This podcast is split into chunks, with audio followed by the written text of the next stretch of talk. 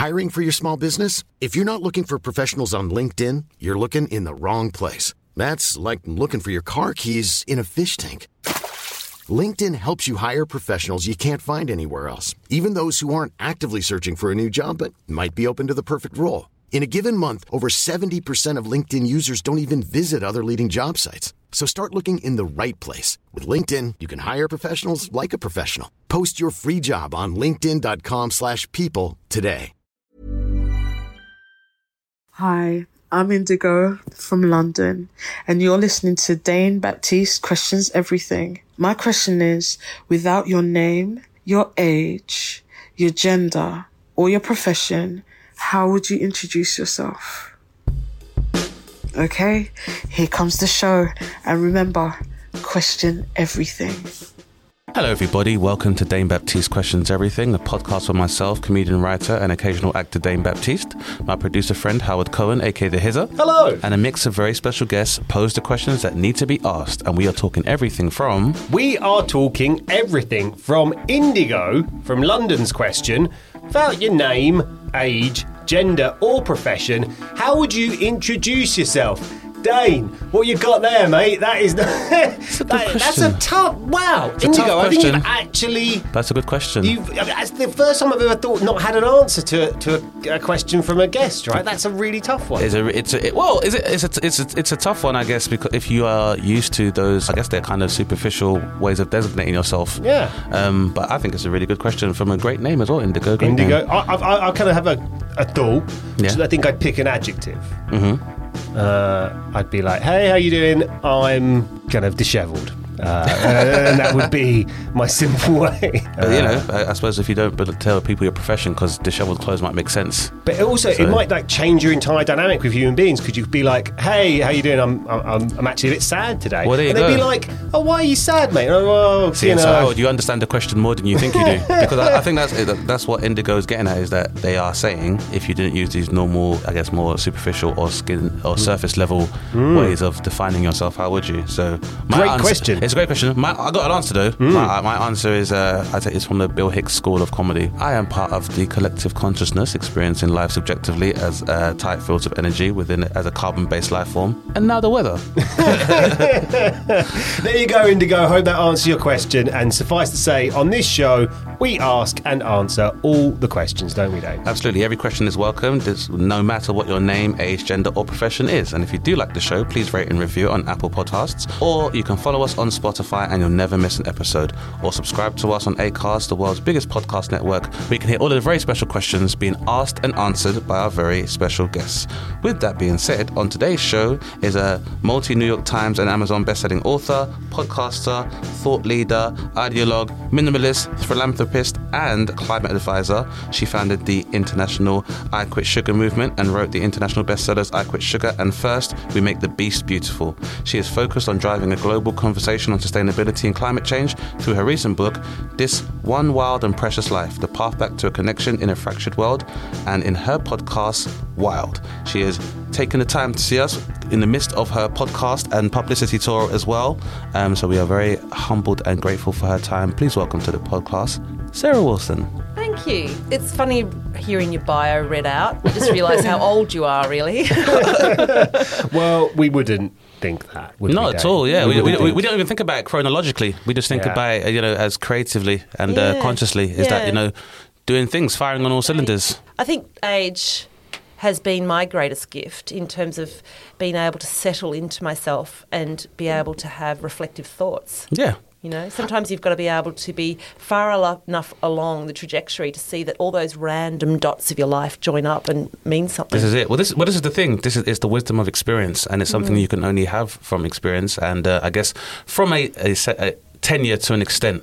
And I get, and you know, I would say prior to the commodification of youth, that was the advantage of growing older is that you would become wiser, and uh, people would respect wisdom because it's something that's uh, it's intellect that doesn't involve academia, which is the issue there. So I completely agree with you. I think one of the biggest benefits I've experienced as I've approached or arrived at midlife has been the reflective aspect of mm. existence. Is that looking back at stuff and realizing what was toxic and what was beneficial and what made me happy and what even what toxic experiences were necessary for my growth. yeah. So Yep, It'll. I- absolutely. I, hope you've experienced the same as well. Um, I have. On that point, um, how how was that affected by the pandemic? Yeah, I think it was actually a wonderful experience in being rendered choiceless. Mm-hmm. Um, I think humans actually crave that rendering of choicelessness. And so uh, there's a, a really lovely Vedic saying that says to be rendered choiceless is the greatest freedom. So I think there was an element of that. Um, I think you know, obviously, decision making and life out in the outer world is all about constant decision making. It's very linked to anxiety. So, I think in the initial stages, I've very much felt a de- decrease in anxiety because FOMO was eliminated. We're all in Yeah. it together. Yep. Um, you know, we, shopping was eliminated, so all of those decisions are gone. I mean, that's not an issue in my life because I just don't shop, but others do. Um, and so we were able to, yeah, sort of settle and do more reflective thinking. But then as it went on, in Australia, we had very draconian laws. Yeah, I heard. Yes, yeah. yeah. Um, Melbourne, in particular, it had the longest lockdown in the entire world, and it, you know, so then FOMO did creep in, and I think we did feel that our freedoms were curtailed, and um, there wasn't enough reflective thinking going Yeah. on. And if I was to actually sum up all the problems in the world today under sort of one umbrella, it would be a lack of reflective and moral thinking. We're progressing way too fast, and we're not actually pausing and going, "Hang on, is this what we want?" Is this going to be for the greatest good? Who is going to be missing out here if we make this decision? And um, I mean, that's dialing up massively with AI, Yeah. the climate crisis. Um, we just who who is stopping to ask whether we want meta? You know, Yeah. do we want the metaverse? Oh, some people stopped, but then the uh, mainstream media just didn't really pay that much attention to Mark Zuckerberg's uh, hearings. So there were questions being asked about: Do we want Meta, and what are the worst case scenarios if data and you are trying to get a digital imprint of humanity? What happens if that is in the wrong hands? Was the questions that weren't really being asked because no one really paid attention when they saw. And then as we began to ask the questions, then we already had migrated onto um, yeah a more artificial we or also live in virtual reality. Yeah, and we also live in a culture where there is not a lot of respect for, for intellectual reflection. Um, I think, you know, neoliberalism has eliminated that kind of pause and respect, you know, just as we've lost respect for scientists. And of course, in the climate crisis and the pandemic, we suffered as a result of that. Yeah. Yeah. Anyway, we're digressing. It's been sorry. an amazing already digression, but, but it is time for a question, Dane, as the format of this show dictates. Absolutely. As our very esteemed guest, Sarah, we'd like to pose a question to you uh, Mm-hmm. that Howard and I have come up with. As our very special guest, and we're aware that you have travelled very far and in uh, order to grace us with your presence, we'd like to ask you one particular question, which we'd hope you'd be able to expand on. A which- golden question. A golden episode. question. We For- often have questions, three questions, whatever. No, we're going with one question. We're going today. with one awesome. question. Hit me with it. Howard. Well, the question is, what is the right way to live? Because I think if you got the answer for that, that'd be great. You know, Isn't it 42? Yeah, exactly. Yeah, you, you read the same uh, book as me. Um, no, because I think we're looking through what you've done in your life and all of the kind of work that you've put in. I think you know, like the sugar thing is a really great example of. And listen, if you're li- listening to this, guys, and you're chomping on a ice cream bar made of sugary candy goodness, uh, we're not judging you. I'm certainly not. But um, it's pretty evident that sugar is a bad thing in the way that we consume it. Uh, that's just one example of how potentially to live, right? It is, yeah. It's um, and it, yeah, and just to continue from the sugar point, it's it's a really interesting uh, point to begin with. I'd say that because I come from a community which has a very complex relationship with sugar. Yeah, absolutely. I mean, uh, it's yeah. I mean, I'll let you, explain well, exactly yeah, why, I mean, but I can obviously, imagine. Well, because obviously one of the uh, prime uh, exports uh, from the chattel slave trade, as well as human beings, was Yep. sugar, and uh, it was the export and the uh, cultivation and export of sugar, which allowed for the West to rise to uh, financial prominence, um, and largely drove the uh, slave trade, and then uh, following the abolition of the slave trade, um, it's my belief, and I'm sure some people may not believe this, but it's my personal opinion that the diaspora has been very negatively affected by sugar consumption. We uh, are massively overrepresented with uh, issues of uh, a cardiovascular nature, as well as uh, juvenile and adult onset diabetes. And also, for those who don't know, uh, cancer feeds very well on sugar. And also, when we're talking about sugar, we're not necessarily talking about sugar that is derived from the sugar cane. We're talking about fructose, which uh, really, Specifically, yeah. yeah, which is the, right. which is really this the silent the silent killer. And, and and your journey with sugar, because some listeners may know you, some may not, but Mm-hmm. uh, you, you've had quite a journey. Yeah, so I was in what do you call it now? Mainstream media, MSM. I was in mainstream media. I worked for Murdoch. I was the editor of Cosmopolitan. I hosted the first series of MasterChef in Australia. I mean, you know, I was peak commercial media. Um, and I collapsed in a heap and got very sick at the age of 34. Um, and for a whole range of reasons, but from a philosophical or, or spiritual point of view, I really do think it was, you know, there was some life force telling me we're going to have to slam you into the pavement before you get this lesson, and it worked. So I pivoted um, and went to go and get myself vertical. I was so sick. I was told I was two weeks away from heart failure. So I had an autoimmune disease, which had rendered me very unwell, but also led to premature menopause, or at least I was told that I was never going to have children, etc. This was at the age of 34, and um, Had you had, we just got asked, Hmm. Had you had any idea that before the, you collapsed? yeah, for six months, I.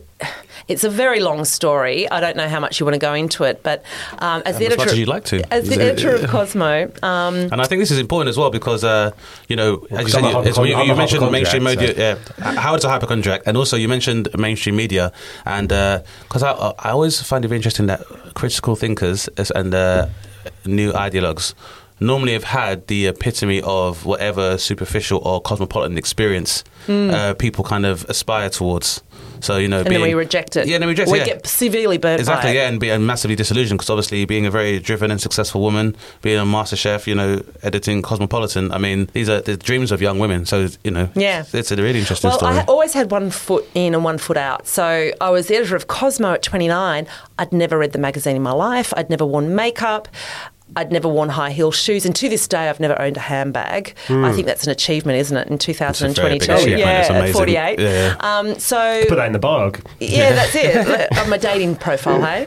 Um, so I and I worked for Murdoch, as I say, but I was quite. I was the token left-leaning female feminist um, voice. I had a an opinion column which I shared with our most right-wing, bigoted columnist, um, Andrew Bolt, and he's phenomenal. He's sort of a Sky a Sky television person now and still writes the same column. I moved on. I was very much in that realm, but I always did it my own way, if that makes sense.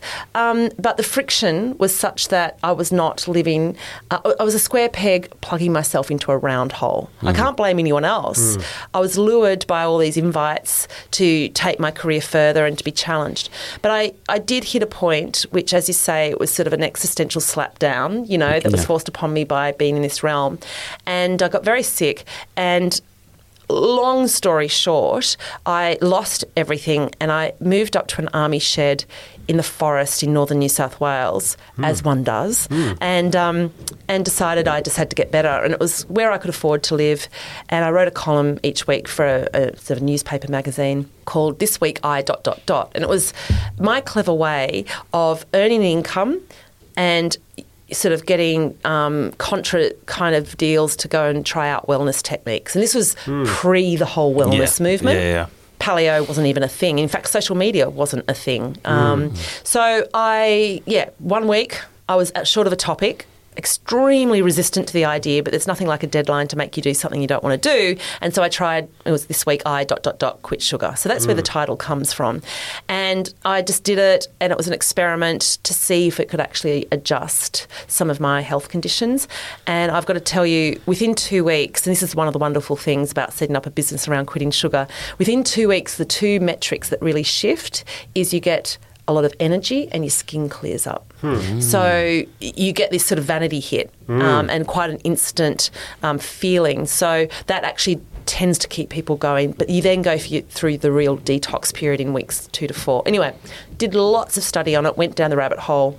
And developed a program that worked for me, wrote about it, turned it into an ebook, which became an Amazon bestseller. I thought if I sold 100, like, and ebooks were very new. Twitter had been invented by this stage, so I was tweeting ridiculously ugly pictures of vegan chocolate mousses and things like that. and then um, just deepened the science. Ve- Veganism then it wasn't really a thing that much either as well. Yeah, so Not at all. We're Not talking all. 2011. Oh yeah, no, that Yeah. was uh, that's You definitely had to mean it as a vegan in those days. that's right. And I wasn't a vegan, but I was, you know, playing around with all different ideas and things. Anyway, it, it just got traction. And I was in the early days playing around with social media, seeing what works. And uh, it grew and grew from there into a book and then a digital platform um, and a program, an online program. And I had, you know, dozens and dozens of staff. But that moment when I got very sick, and it was a turning point where I was so sick and I'd lost all hope, and I um, was at a juncture where I was, I was ready to die. Hmm. And I'd been awake for three days. I could no longer see myself in the mirror, and I made the decision to live. But I was going to live on my own terms hmm. because I, I figured I could either exit this mortal coil hmm. or I could s- decide to stay and do it my own way. So I made that commitment. When I quit sugar took off, I got an accountant, made a commitment that my financial goal was to reach a point in five years where I could live off the minimum wage until I was 94, you know, indexed. Mm-hmm. And then if I hit that point where I was set up to do that, I would give everything away. So three years ago, I shut down everything. Sold off all the assets and gave everything to charity. I don't know if this answers the question that you asked. No, no, no, I got- I got on a no, roll, it, it, didn't it I? definitely does because obviously um, it's, Well- an, it's an open-ended question, and uh, It's an open-ended question, But with- it's also, yeah. but it's also, we'd like to say it's benevolently loaded because obviously you giving a uh, an, an account about your life experience because obviously there will be the incremental stages of like positivity and drawbacks before you decided that was a positive way to live. So it's, I think the best way to do it is to just give an example and just kind of yeah, give And us an we've got to drill experience. down on that last bit there because there's many elements to what you talked about that are interesting. But the, And also, the- we're starting on the physical, and I'm sure that's going to funnel into some of the more metaphysical aspects Yes. of uh, so in terms of a way to live, Well, and just Yeah. sorry, I've got to. I mean, Please. come on, listeners, you- are thinking you, you you did what with all everything you owned? You gave it away to Yeah. charity, which ge- genuinely would, you know, from the so majority. that is a way of- to live. Yeah. Yeah, that, that you know, um, I listeners, you we've- may we've- or may not want to do that. I, I think we've identified two aspects of modern life, particularly in the West, Hmm. that underpin most of our experiences, and that is how much of our life is governed by, as we said, sugar and preservatives, because that plays a big part in. Yeah, terms yeah, of yeah, human existence, and it, it- to the point where. Some of the sugar we take in probably allows us to perform tasks, or we use uh, to supplement food just for our day to day, whether it's like eating a cereal bar on the way to work or We've talked about this loads on all the this time. show. I mean, so that's one thing. my- you know, and, when mate- we and also materialism, consumerism, and capitalism. So there's, yeah, two and very the two important are points. very deeply intertwined, as you said, with the slave trade. But also, if you ever look at the multinationals, there are seven food companies that control every product we consume, and they are massive sugar companies. Mm. So, I mean, the, the sugar thing, I, I, I, we've talked about a number of times in this Yeah. show, and we had Catherine Ryan on, Yep. and I told her basically I've got a problem where if you give me a, a, a pile of sugar in whatever form, ice cream, chocolate, well, I can keep going, biscuits, mm, cake, and all, all those things, Yeah. I can eat it all. So if you got it in there, I can, I can eat it all. and, and Howard, see, and that's talking where you know uh, it's it's casual. It's a casual abuse of a substance, which Yeah, can yeah. have a detrimental effect on most human beings. And I've had to And really it's- try and it's- it's control illegal. it. And the thing is, is remember, the thing with sugar as well, it's the legal high. Mm. Because sugar is the one thing. Like when you look at a, a country which uh, appears to have v- uh, repressive laws on vice, like Mm. like take the United Arab Arab Emirates, and people go to Dubai or parts of Asia. or parts of Asia, but sugar is always fine there. Oh yeah, and, and, and, and the thing is, I've kind of found a happy-ish medium with sugar, which is like I really try and not eat it, and then two-year-old child goes to sleep. Thankfully, uh, my wife goes to sleep. Not thankfully, but you know she goes to sleep, uh, and I will eat something sugary to complete my day. Small, I try and restrict myself, and that's that's my that's my balance with it. However, when you're talking about material possessions, it was, uh, very regularly I say on this show I have no interest in any of it. Yeah. Uh, but most people really do. And to say that you did you find happy some a greater happiness in your life with with nothing kind of Yeah. in, in to own, I suppose. Or- Yeah, in terms of is this a way to live, I think it is because I describe it as elegant. It's an elegant way of living. It's also quite a recalcitrant, um, sticking two fingers up to the hmm. to the patriarchy kind of way of living as well, because you don't rely on all the mechanisms that they hmm. feed at you, and it feels quite like it's an act of defiance in many ways. But the reason I do it, and I, I said recently that it's laziness. It's not quite laziness. It's it's probably I've worked out the things that distract people from being able to live a genuinely good life. Mm-hmm. Hiring for your small business? If you're not looking for professionals on LinkedIn, you're looking in the wrong place. That's like looking for your car keys in a fish tank. LinkedIn helps you hire professionals you can't find anywhere else, even those who aren't actively searching for a new job but might be open to the perfect role. In a given month, over 70% of LinkedIn users don't even visit other leading job sites. So start looking in the right place. With LinkedIn, you can hire professionals like a professional. Post your free job on linkedin.com/people slash people today. Burrow is a furniture company known for timeless design and thoughtful construction and free shipping, and that extends to their outdoor collection. Their outdoor furniture is built to withstand the elements, featuring rust-proof stainless steel hardware, weather-ready teak, and quick-dry foam cushions. For Memorial Day, get 15% off your Burrow purchase at burrow.com slash ACAST and up to 25% off outdoor.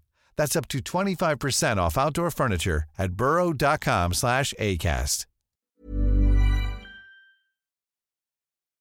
Go on. Let's see. I'm going to write these down. Yeah, it's, no, it's, it's a good point because I, I just want to I just want to touch on the uh, giveaway possessions because for me, comedy in, in terms of and the creativity that is it's allowed to kind of be built upon that Yeah. foundation began for me was also an existential question about like acquisition and possessions. Where I remember I'd had a car on lease and came to the end of the lease and was looking for a new car to begin financing. And I was looking through cars and just trying to look for cars based on like my uh, price range and the like and repayments and stuff. And I remember seeing an, a red Audi A3 and looking at it, and then a question went off in my head where I was like, "Where are you going to go with it, though?"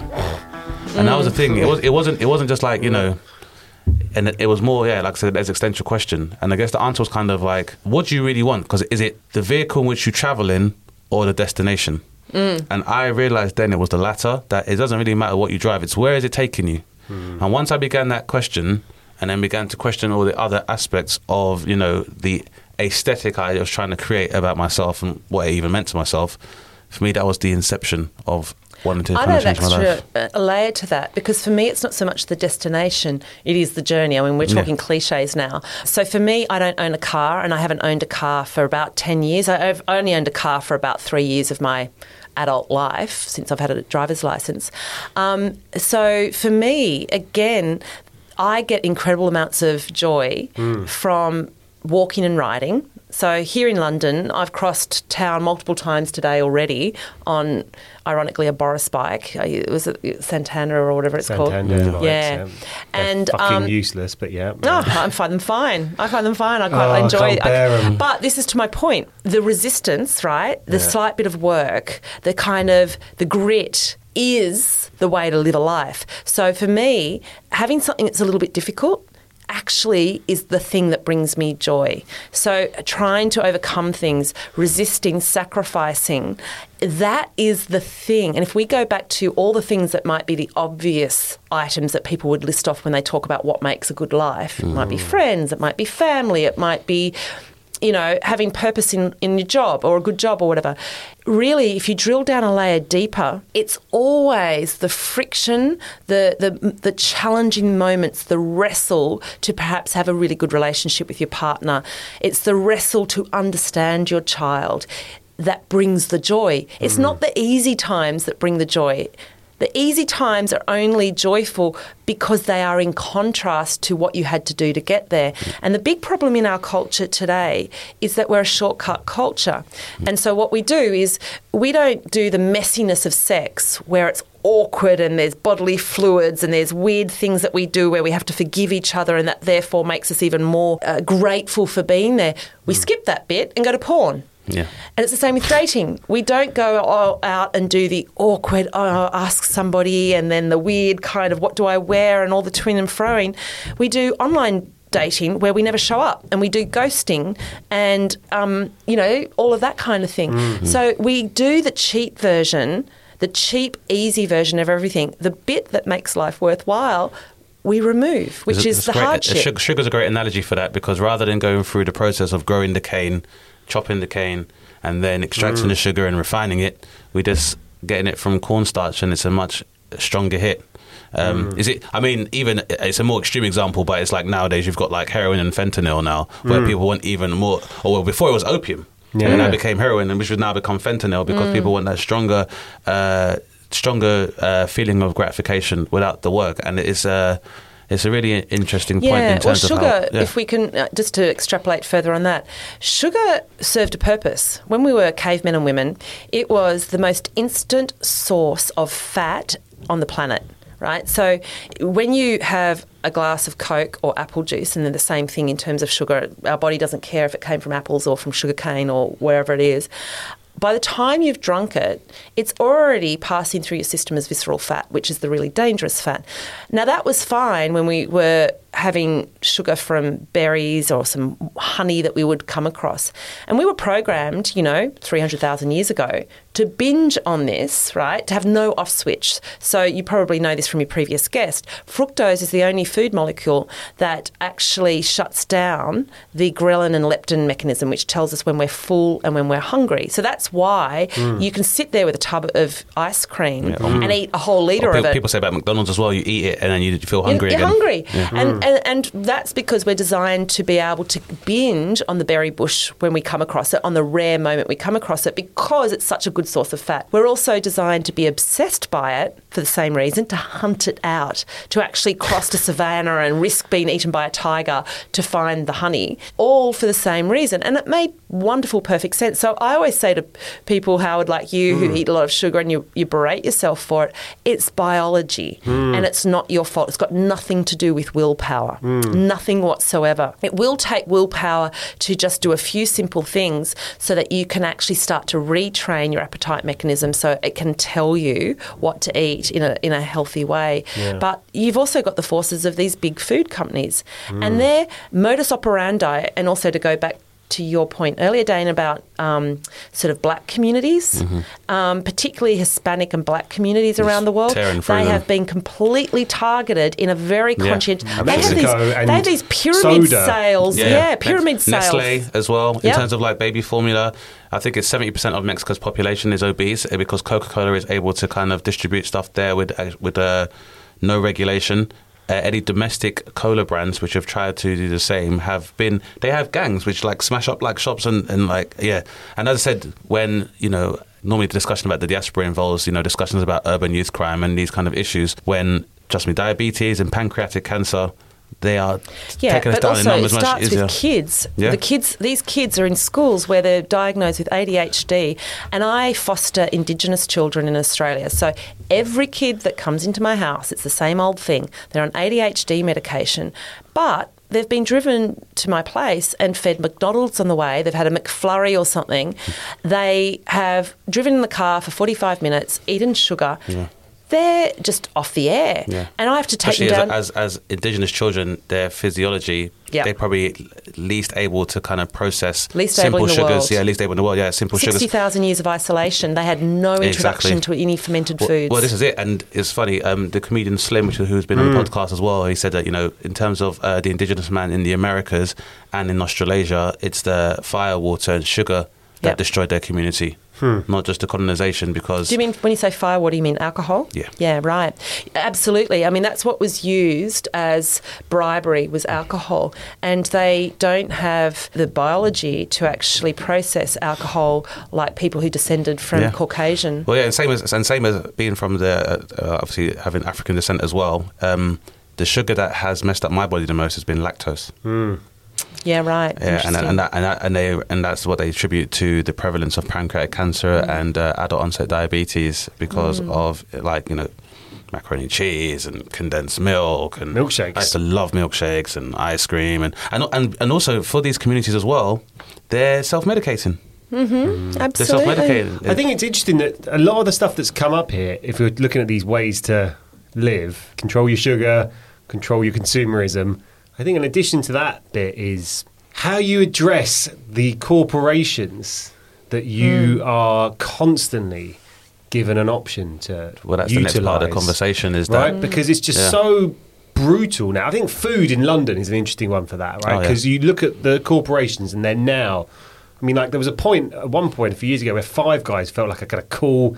That's Oh, a yeah, cool absolutely. thing. There's Five Guys. Like, and now it's literally everywhere, and you Mm. can't help but think, well, it's there's probably a downside to that, isn't there? There's going to be a downside to that, even though it's a very It's- simple business they yeah, run. but- but when you go to that person who's making this stuff for you, you know, for you, as in you know that relationship with that consumer experience, particularly in food, is an easy one to get across. I think. there's a really good segue in there as well, Howard, because uh, for two reasons. Um, well, first of all, it's it's uh, I like to always juxtapose these phenomena alongside austerity, Yeah. in that you know we have economically we are in worse times than anyone would know from recorded memory, hmm. but that has happened at the same time that social media has risen, or digital media has risen to prominence, which has given the veneer of wealth the likes of which we've never seen before. The austerity piece, can I just ask Yeah. a question there? Because obviously I've come from Australia, but I am very aware of the the, the gap between the haves and the have nots around the world. And, Yeah. and um, Australia's a great example because I went to Melbourne for the first time 2015 Mm-hmm. and I observed the CBD and just Melbourne's landscape and I was like, this place looks wonderful. It's like so many wealthy cuisine. It seemed so uh, cosmopolitan and multicultural. The, but then I remember what got me was going to the opening of the comedy festival and the mayor acknowledging the land being taken from indigenous people, Mm. which I was like, that seems quite noble, but none of them are here. correct. And I had spoken to a friend of mine, a comedian called Craig Quartermaine, and he, I was speaking to him. He's from Darwin, I think, originally, and I was like, hmm. What's that like? And he was like, I'll be honest with you, I feel more comfortable in Darwin than I feel in Victoria because at least in the outback or further in Darwin, I see people that look like me. Yeah. I don't see that in Melbourne. Yeah, I mean, uh, Indigenous people represent a little under 3% of the population. So, and they tend not to dwell in the cities Yeah. so much. But you're absolutely right. There is an underrepresentation. There's all kinds of issues. But it's more the point that you said, mentioned about um, austerity and economic prosperity being at some of its worst in um, recorded history. Yes, things are bad now, but if you were to look on the internet, you think that we've never been richer.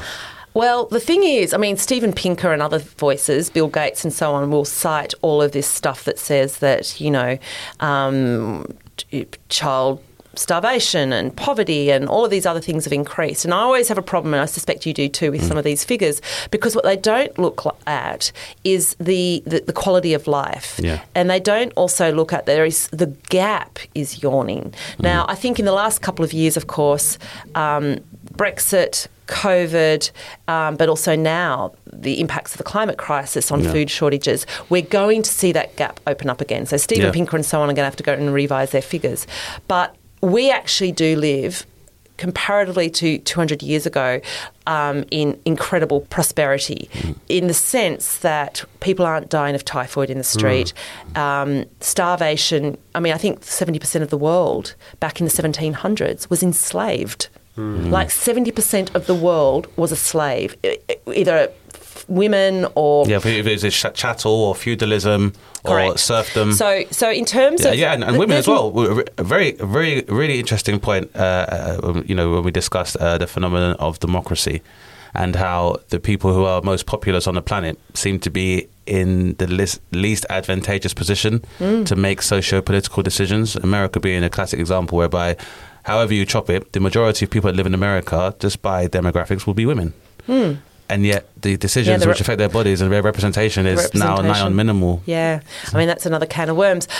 Absolutely, but I think it needs to be registered that yes, we, we, we live in a time of prosperity, but I think the thing that's missing is um, what liberalism and democracy and capitalism has done is stripped the things that, to go back to the original question, Howard, is, you know, um, the things that actually create a, a good life, you know? So, and that then affects all the other things that then create the have and have nots. So, in terms of happiness and a sense of belonging and community, when you take that away from Indigenous or disenfranchised communities, they've got nothing left, Yeah. and so they will turn to addictive substance, and they're ripe um, to be, uh, you know, attacked by the drug dealers' food um, and, and and all the rest. So, It's so interesting. It's so you know I I have views on the world as Dane hears regularly that relate to kind of I, I'm just not you know I I don't really want to go down these roads too much but about you know, I'm not into God uh, I'm not into like How's not into things, fashion.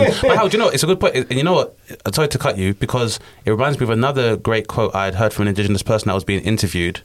And for me, again, it blows my mind where they, they said, the when the world went wrong as soon as human beings began the concept of mine and ownership. yeah, That was like it's a fa- like a famous Indigenous Australian proverb. As soon as people said mine, that's when all of our problems began. Indigenous Australians are, you know, a very key characteristic is that they feel their main sense of being is that they belong to the land. Yeah, That, that brings me to the exact, you know, literally just a perfect circle there Yes. of, where, of, of what I was going to say was that, you know, God and, and, and, and religion and uh, power, money, uh, monarchy, all of these things that I don't naturally feel affinity for.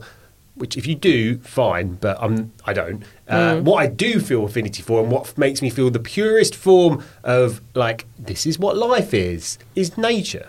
Yes. Every time you see a you know, I often see like I've got friends, big burly blokes, who you know you make judgments about them, and then you walk along the street with them, they see a dog, and they turn into like gaggly, you know, little giggly children at the sight of of dogs, and you would never dissect necessarily what that means. But I think it's obvious. It's that nature provides us with the greatest happiness. And, and, and a dog, weirdly, I know it's been mm, fucked up by the human yeah, race, yeah. but the animal, the, the core animal that you're looking at, gives us a feeling, like with children, like with. Why do people like football? You know, you're, you're playing on the grass. It takes a You British know. person to use football as an example of nature. But you're playing a game. I tell you why. It's because you're playing a game on the grass. That's still at the core. well, it's very human. It's very, it's very forget, primal. the, forget the, the business bit of mm. football. Yeah. The core of football is that the three of us could now go and find a piece of grass and kick a ball around. well, it's the human contact. Yeah, Yeah, and, that- and, yeah, and, and, exactly. and, and that's what I mean about kind of nature, like uh, underpinning all of what we talked about. The thing that is battling against all this stuff Yeah. is, is nature. And, and, and, and the problem is, it's the fact that we, when we discuss nature, talk about ourselves in a distinctive way, as Mm. if we're something separate from it. And Oh, absolutely. And, And that's, that's- our, that's our main problem. And for Again, me, Again, that started at the same time that capitalism came to the rise. The Industrial Revolution Yeah. did that separation. Yeah, and and I'd even go so far as to say the inception of that also began with uh, Darwinian theory of uh, a what we refer to as a dominant species. Because anyone who's really studied uh, species or just uh, uh, the life of fauna in general knows that we have an interdependent relationship. So, for example, we have probiotics, bacteria, microbes all over our skin. But look at the gut, for example. Even the way we're even able to process sugars alone, we couldn't do it without the bacteria within our gut in the first place. Which means we have an interdependent relationship with nature, whereby if these turn off, it doesn't matter how dominant a species you think you are, you can't survive without these. In the same way that if trees stop exporting oxygen and stop, uh, Yeah. you know, they stop, uh, we can't respire.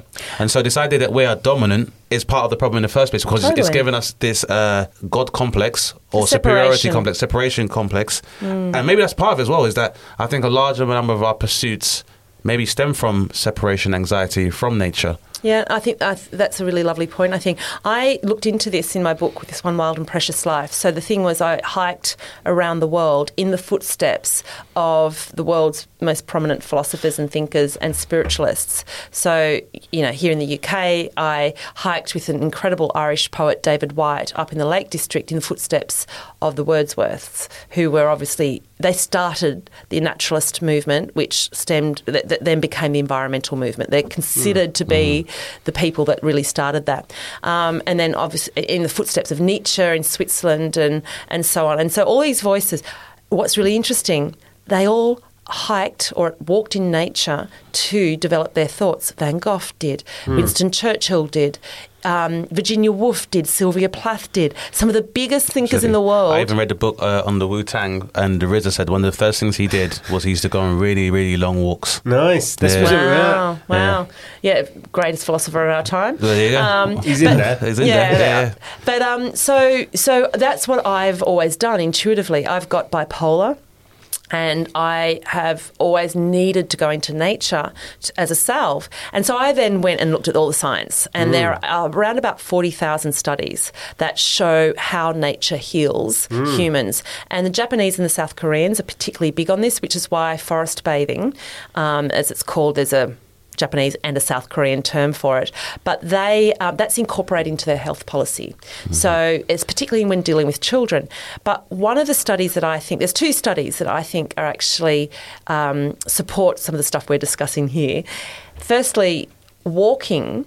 Um, in nature in particular, but walking goes at the same pace as discerning thought. So the human brain mm. and our ability to become discerning thinkers, our brains got bigger as we got vertical and started to walk on two feet. So the left right motion is perfectly in tune with our ability to think the most clearly.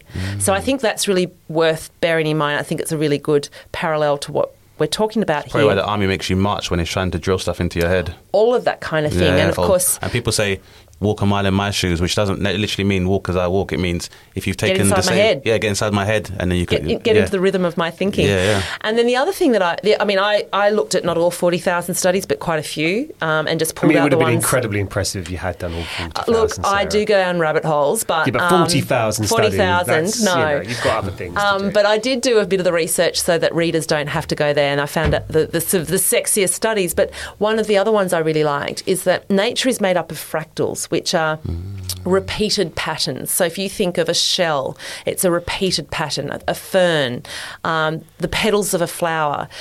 uh, You know, tidal pools. They're repeated patterns. And um, our retinas are also made of, up of fractals. And so when we see these natural phenomenon or phenomena I should say there's this what's called congruence in our brain there's this sort of sense that we match this makes sense and so that's why you get this sense of peace when you're in nature and this sense of belonging and that's only one study amongst many hmm. that shows how there's a sense of belonging there's we, we heal and it, you know, and I just say to a lot of people when they've got problems, I just go, go and walk in nature. Hmm. And don't even have to think about it, whether you're doing the perfect walk, whether you're walking the right way. It's just it does its job on you. But it's just so. I don't know. It's just so fucking obvious, isn't it? Because it's like you, you look at London, right? And I spend my life. Me and Dane are Londoners, right? Mm-hmm. And I am very proud of being from London. It's an Most amazing Londoners place. are. Yeah. It's an amazing place, you know. But I left because the lady I married was like, oh, I'm not sure about this, and I'd like to put a child in a place that's maybe different from this. So we tried Hertfordshire, which is just outside of London. And, you know, I have to explain to people, Dane knows this very well, that I have to explain to people why I'm out there and why it's good and why I don't hate the fact that I'm not in London. Because it's like you become some kind of weirdo. Who's like, you know quite a few people. Absolutely. We've talked, is it Uh, Travis? Travis Jay, has moved to. Uh, uh, uh, he someone- moved who to um, else like it? Suffolk as Yeah. well. Um, Babatunde is also living in out Hertfordshire and stuff as so well. you're gonna people people that we all knew from London live. I think the pandemic also saw a lot of people leave Definitely, cities. Yeah. and it became less reason to be there. But what what I feel every day, and this morning I woke up, listeners, I put some clothes on, and I cleaned the Rice Krispies off my son's face and put him on the bike, and we cycled through the country lanes to his nursery for 25 minutes. We saw horses. Yeah. We see all sorts of things. just veg- just vegetation in general. vegetation. He's looking at everything. Points out the red cars. He likes the red cars. That's fine. Uh, shout out to Dylan. And um, uh, it's a perfect bit of life. It's the most. Per- I tell you what, it might be the most perfect bit of life I have at the moment. Yeah, it's the thing we're destroying at the most rapid rate Yeah. without any, um, you know, and we were talking off air about moral discussion. Um, And we it's free. allow Sorry, that's the last thing I wanted to say. Is it's free. I'm on this bike. which is precisely why people feel they can destroy it. Yeah. Because we live in a world where, you know, can't, it can't be monetized nor quantified, and Mm. it's not it's not content that can be uh, broken up or compartmentalized in order to as a be sold resource back. that you rape and pillage, and of course that is going to be our destruction. Um, yeah, I, I- I mean, you, and as you say, you, you feel better, and you don't really know why, and it doesn't really matter. Just go and do it. And it, yeah, I, I, I feel that a lot of the misery that I see in ci- cities like London comes from the fact that they're just like I was in Paris, and I started to get a bit wobbly. And I just, and it's quite hard to find some grass that you can lie on. Yeah. Um, the Louvre, for anyone wondering, um, is a patch of grass where you can actually go and lie on it. You know, most of them are fenced off. And I just went and lay on the grass. I just know that that is what works. There is, a, and that's a great thing. It's not only free; it's you can find it in most places, but. We do digress, but I think there is very sound scientific reason for why nature can really, really make us feel like we're we we live in a congruence and our life is worthwhile. Well, and because, and uh, as we uh, head towards the end of this episode, but the the thing that I felt, I feel, and lucky, you know, I feel lucky a lot of the time. I appreciate the things I have in my life. the other night I started doing uh, a project, and it's in front of an audience with you know pe- people I like working with, some who've been on this podcast, and um, I laughed. So Dane knows, like us people who work in comedy, hard, fucking hard to get us to laugh, right? Do you know how often Yeah. do you laugh, Dane? Like really laugh? Like it's not, it's not all every day, right? Yeah. I mean, you it's have your kind of like plumbers have leaky toilets, comedians, Yeah. like, you know. but like to And really, it's, also, and it's also because I guess we're analysing. comedy is more of a my way of expressing truths and how I just turn Yeah. to see the world. But I yeah, But you're laugh is- analysing Yeah, I'm analysing it. So even when I look at something that people find funny, I still enjoy it. But the level in which I enjoy it on is normally because it's like, oh, there is a affirming truth there that I also You're like, appreciate. well done for being funny, Yeah, as yeah. opposed to like, oh my god, my visceral, natural reaction to Mm, that is it's laughter. laugh. And this thing that we've been doing, and you know, Dane's going to be part of it. It, it genuinely, I, I left that night and I couldn't sleep. I couldn't sleep because I was so pumped by Yeah. what, and and and, it, and it's such a, and that to me that you can't control that. That's So like, is that your answer to the question? no, I don't think I haven't answered the question, but I do think nature and uh, connecting like you know those things like laughter and, and all those things, and you know, I, it, to me that seems like the real. To, I to- feel. I mean, you, you say you don't have natural. The, I think you say, you say you don't have the answer, Howard. But I feel like this is the thing with that answer is that the I, I believe the blueprint for living is an esoteric one which we've had for years and has been a part of our genetic imprint and is one of the things that are passed on not necessarily vocalized or through literature Mm. because it's much more important that they are passed on as just uh, esoteric truths within us. So, in terms of the, the London thing, for example, I think what would have been part of the appeal of London for human beings as a social species is that you would be immersed in a uh, melting pot of various cultures and beliefs and ideas, and being in a situation where those things are able to coexist by the merit of community or neighborhood would have been one of the allures of being in a place like London because mm. you are not necessarily as isolated as you might be in the countryside. But in that sense, we're we're only speaking like you know ideologically that mm. you're not you're able to meet new people, and as a social species, the more of your humanity you get to experience, the more beneficial that is. That's why people travel. That's why people try different cuisines. Now, when you juxtapose that with what a city is, and when it becomes an economic center and becomes very densely populated, and that is pushed to the point that it becomes diseconomies of scale for the purpose of capital gain, mm. then you begin to lose the appeal. In the same way that, like, Well, it's a whole. You be, we become a whole bunch of isolates. yes, And, exactly, and, and Yeah, the, yeah. the whole communal appeal of a city is lost. And then you throw a spanner in the works like, oh, I don't know, a global pandemic. All the ways that we used to live that we thought we could get away with, i.e., living on our own in large cities. Mm. You go into a shutdown, you know, when shit hits the fan, um, then all of that other matrix we're, we're denied. Yeah. Um, and that's what we've got to keep in mind is Yeah. that it's all very well to isolate and uh, do the individualistic dance, but when we hit a crisis, we first are we need, we need we people. First of all, yeah. defenseless. And we're def- if we are by ourselves, we're defenseless. If we're facing a global humanitarian crisis without being able to reflect on and engage with humanity, you're losing. First well, of we all, We as a species, we are actually a pathetic species. We don't Yeah. have horns, we don't have teeth, we don't have fangs, We don't have, we don't have an we don't ability to run. Mandible pressure. We can't digest bone and marrow in our in our stomach acid. all of that, all we have is an ability to form a collective. So when we are encouraged to go off into full blown individualism and leave behind the collective, which is what neoliberalism has done for the last since the 1960s, 70s, it has got rid of all the institutions that ensured we kept the collective sacred. Whether it was church, whether it was social groups, the Scouts movement, community groups, whether it was trade unions, you know, whatever it was, they've all been removed. Mm. All of those things that ensured we didn't get too individualistic. And so, of course, we've now become too indi- individualistic and we're defenceless. We are defenceless to d- deal with the problems we face. It has been a well, as if as if there was any doubt that we weren't going to get a full episode after that one question, Dane. But we have managed to absolutely do that perfectly. Uh, I, yeah, I had no doubt whatsoever. Um, I, I would like, if, if you do have the time, community late date, to continue this conversation, Sarah. It's been amazing. And I think what I said at the beginning, well, I mean, we're discussing the expanse of life and how to live well, which is obviously a dynamic experience anyway. So I'd like to continue the conversation. We should all be Um, continuing these conversations right now. whether I on or agree. off podcasts. But um, thank you so much for coming on the podcast. It's been a great golden episode. Um, could you let our listeners know where they can find out about your good works, past, present, and future? Oh, thank you for that opportunity. Um, SarahWilson.com is my sort of website where you can find most things, but I've got a, I've got a Substack newsletter where I write about these sort of philosophical quandaries. SarahWilson.substack.com, and then my podcast is called Wild with Sarah Wilson, and um, that's an Acast podcast. You can find it on the usual the usual platforms. Thank you, Sarah. I mean, I, I, I, we, we, have, we haven't got to the bottom of it. We got quite far into it. Yeah, it was a good wrestle. It was, We a had a good, it was good a good beginning, and also, and also, you know, uh, as we as we discussed in the themes on the episode, it's about life in general, not our lives or my life. So you know, we life in itself as a force is, is ongoing, and it's a it's perpetual energy. And so listeners- we're all contributing to life, hopefully. Listeners, get on the social experience. media. Tell us how you. And then go for a hike. And then don't Yeah. spend your time on social media. Yeah, take a walk, guys. Take a walk. Thank you very much, Sarah. I enjoyed it. Thank you. You've been listening to Dane Baptiste Questions Everything, hosted by Dane Baptiste and myself, Howard Cohen.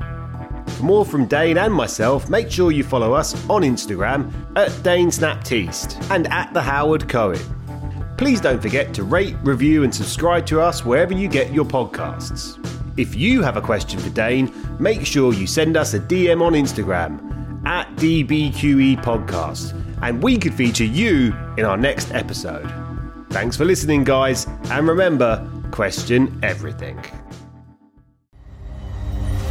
Insanity Group. Planning for your next trip? Elevate your travel style with Quince. Quince has all the jet setting essentials you'll want for your next getaway, like European linen, premium luggage options, buttery soft Italian leather bags, and so much more. And is all priced at 50 to 80% less than similar brands. Plus, Quince only works with factories that use safe and ethical manufacturing practices. Pack your bags with high-quality essentials you'll be wearing for vacations to come with Quince. Go to quince.com slash pack for free shipping and 365-day returns.